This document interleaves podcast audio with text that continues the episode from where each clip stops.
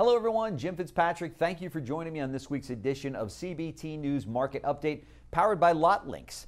To quickly recap this week's numbers, new car sales came out to a retail SAAR of 11.16, down 12.6 from 13.39 in 2019. The inventory of new vehicles sold took a 29.6% drop from this time last year. Used car sales dropped below 2019 numbers for the first time since April. Sales came in at 149,050 at a 21.5% drop from last year's numbers of 189,766. New car inventory is still struggling, down 19.5 from last year, but we do see about a 1% improvement week over week. Used inventory is up slightly at 7.1%. Here to break down how these numbers reflect larger industry trends are Lance Schaefer, General Manager of Product and Technology at LotLinx, and Bob Lanham, Head of Automotive Retail at Facebook. Gentlemen, thank you so much for joining us here on the show. Great to be here. Thank you. Sure. So, um, thanks, Jim. Sure. So, Lance, let me start with you. What are some of the trends that you see out there with regard to uh, digital marketing and such? There's a lot of dealers out there, as you know, that they're scratching their head saying, you know, do we need do we need as much marketing dollars or as many marketing dollars as I, as I should say um, as we did, you know, pre-COVID? So, talk to us about some of the trends out there. Yeah, the trends uh, really are interesting. Um, we've seen um, we we especially look have been looking at paid advertising because that's one of the the levers that a dealer can control in terms of uh, managing their demand. And uh, of course, we saw a major dip in paid marketing overall uh, when COVID began, especially in April, uh, and seen a gradual recovery, just you know, like everything else. But the thing that really um, surprised us is that uh, uh, overall spending is exactly what it was, you know, kind of year over year. We're seeing, uh, you know, a recovery of paid ad, ad spend back to where it was. so that's been kind of the general trend that that we've seen is a, you know, a recovery of of ad spend. Okay, great. And Bob, would you second that? Is that what you see at, at Facebook? Yeah, we're, seeing a lot of shifting, a lot of share shifting. Um, you know, there there's been a lot of evaluation on the different platforms that dealers have been using. I think COVID forced them to evaluate their media mix. And one of the things that we have seen is through this evaluation, they're they're shifting dollars around to maximize efficiencies. And um, that's what we're seeing quite a bit, and, and, that's what we're working through even today. Sure. So, what are you telling your dealers, Bob, today? What you, if they're coming to you saying, "What you know, you're you sit in a very unique position there. What, where should we be spending the dollars, and how should we be spending? What should we be focusing on?" Yeah, you know, we always try to be a consultant first. So, you know, we'll, we'll talk about the media business as a whole.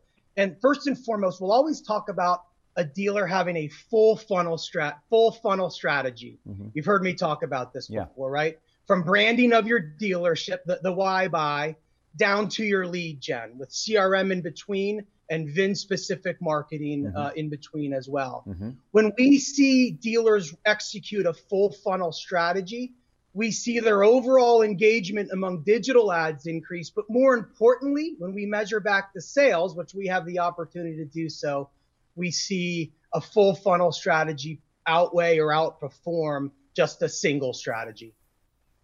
Okay, and uh, you know, Lance, he, he mentioned Bob mentioned uh, VIN specific, and I know that's something that you guys at LotLinx know a little something about. Talk to us about the importance of a VIN specific marketing approach.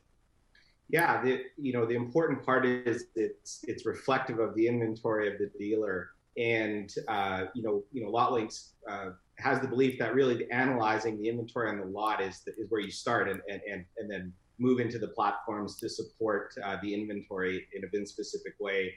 And uh, you know, one of the more interesting things we've seen is, of course, a drop of inventory uh, and starting to recover though. Um, and so uh, we're actually uh, uh, seeing those the VIN specific marketing starting to concentrate into a smaller group of VINs, especially on the new car side. Uh, so you know that's an interesting trend that we've seen. The average, uh, you know, the general average dealer is, is spending more per vehicle if you look at it that way for VIN specific than they were uh, before COVID, and that that continues to increase. Yeah, and and dealers were, you know, you look at NADA and they'll tell you that you know the average dealer is spending six seven hundred dollars a unit. And uh, you know, I talk to dealers all over the country every day, as you know, and they report back that they're nowhere near that now. It seems as though they've learned a lot through COVID, and they've been much more efficient with their advertising spend to bring, you know, somebody. Uh, I interviewed uh, one dealer, and he said, "I'm down under two hundred dollars a car." Have you found that, Bob, to be the case as well? Absolutely. That that goes back to my evaluation piece. When when dealers were forced to evaluate where they were spending, well, first and foremost, understand where they were spending. Right. Then evaluate where they were spending. I think they they they learned and saw there's great efficiencies that could be had in their media plan or what yeah. we call a media mix. Mm-hmm. And that's where the share shifting came in, right? Where they may remove some money from one one platform over to another platform that provides the same results, but at a, at a more efficient cost. So we, we, we are seeing a lower cost per vehicle sold as well, simply through evaluation and efficiencies. And uh, and Lance, do you think that that's sustainable? Do you you know one dealer said, I don't know how long this is going to continue though. I have a feeling things are going to get back and we're going to end up spending you know six seven hundred dollars a car again and and I'll I'll be mad at my marketing team if if that happens. Where where do you think the future is on this? I hope it is because I think it's an excellent approach to to look at the efficiencies of marketing spend.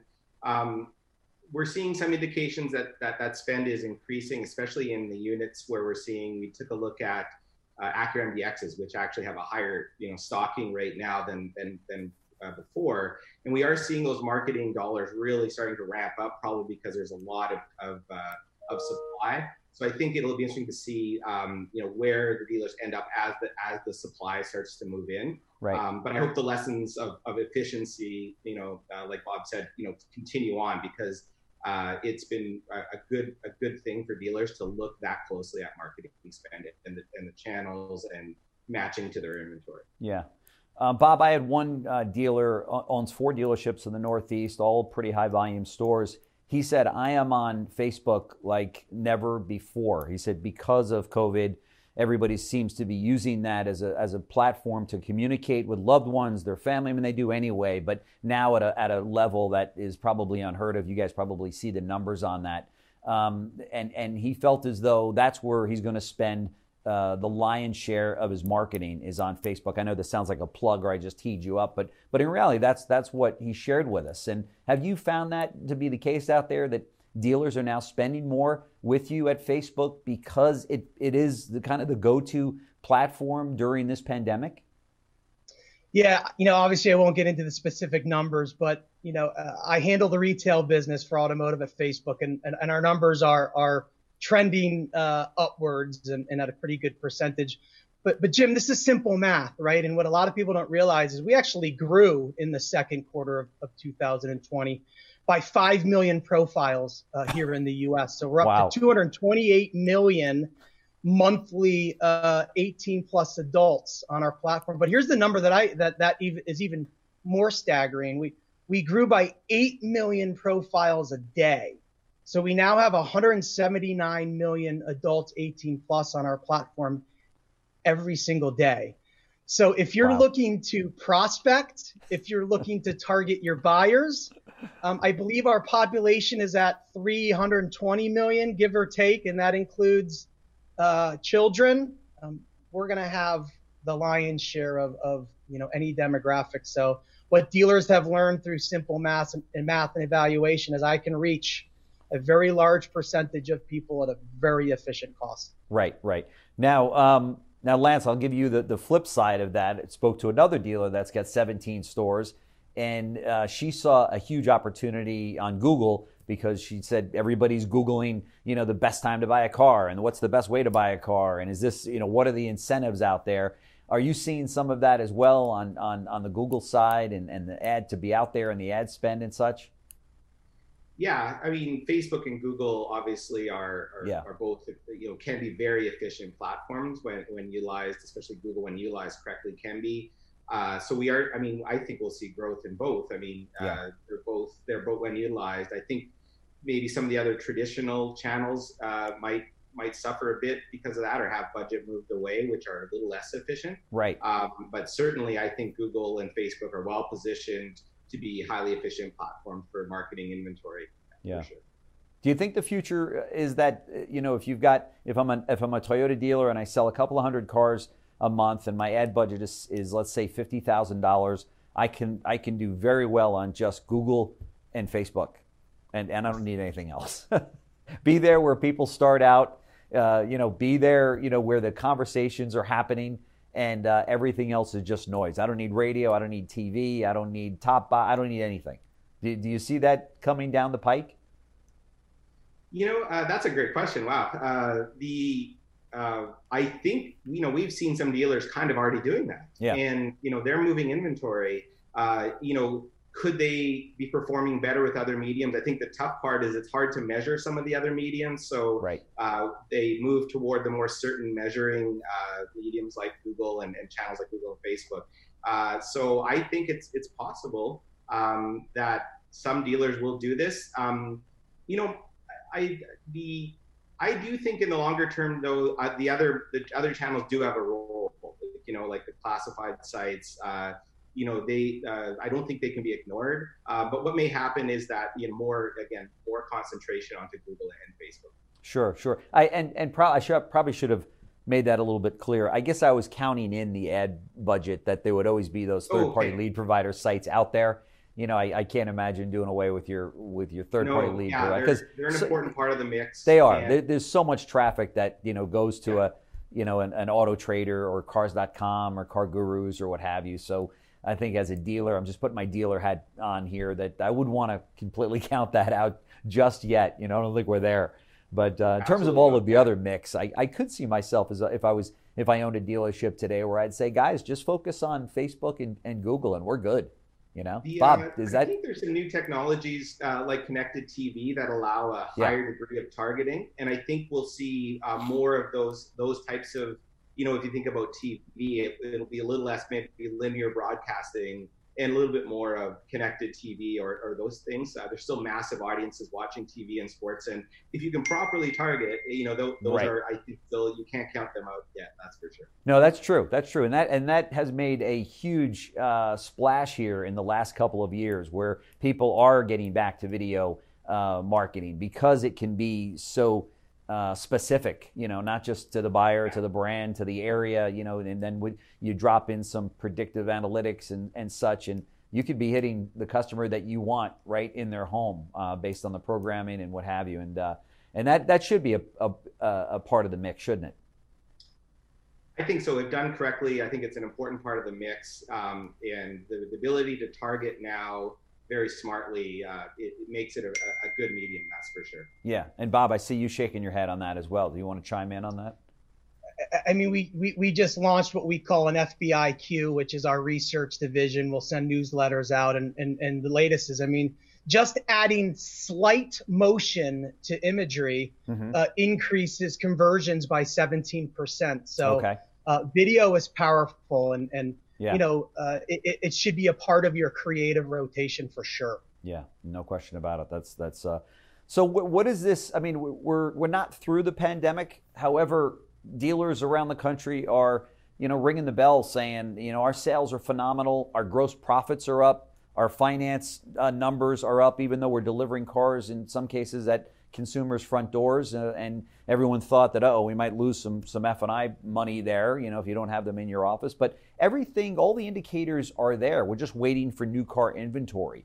Um, do you think that this will continue throughout the end of the year, or that that was based on you know pent up demand in March and April, and also stimulus checks hitting everybody's house? What's your take on that, Bob?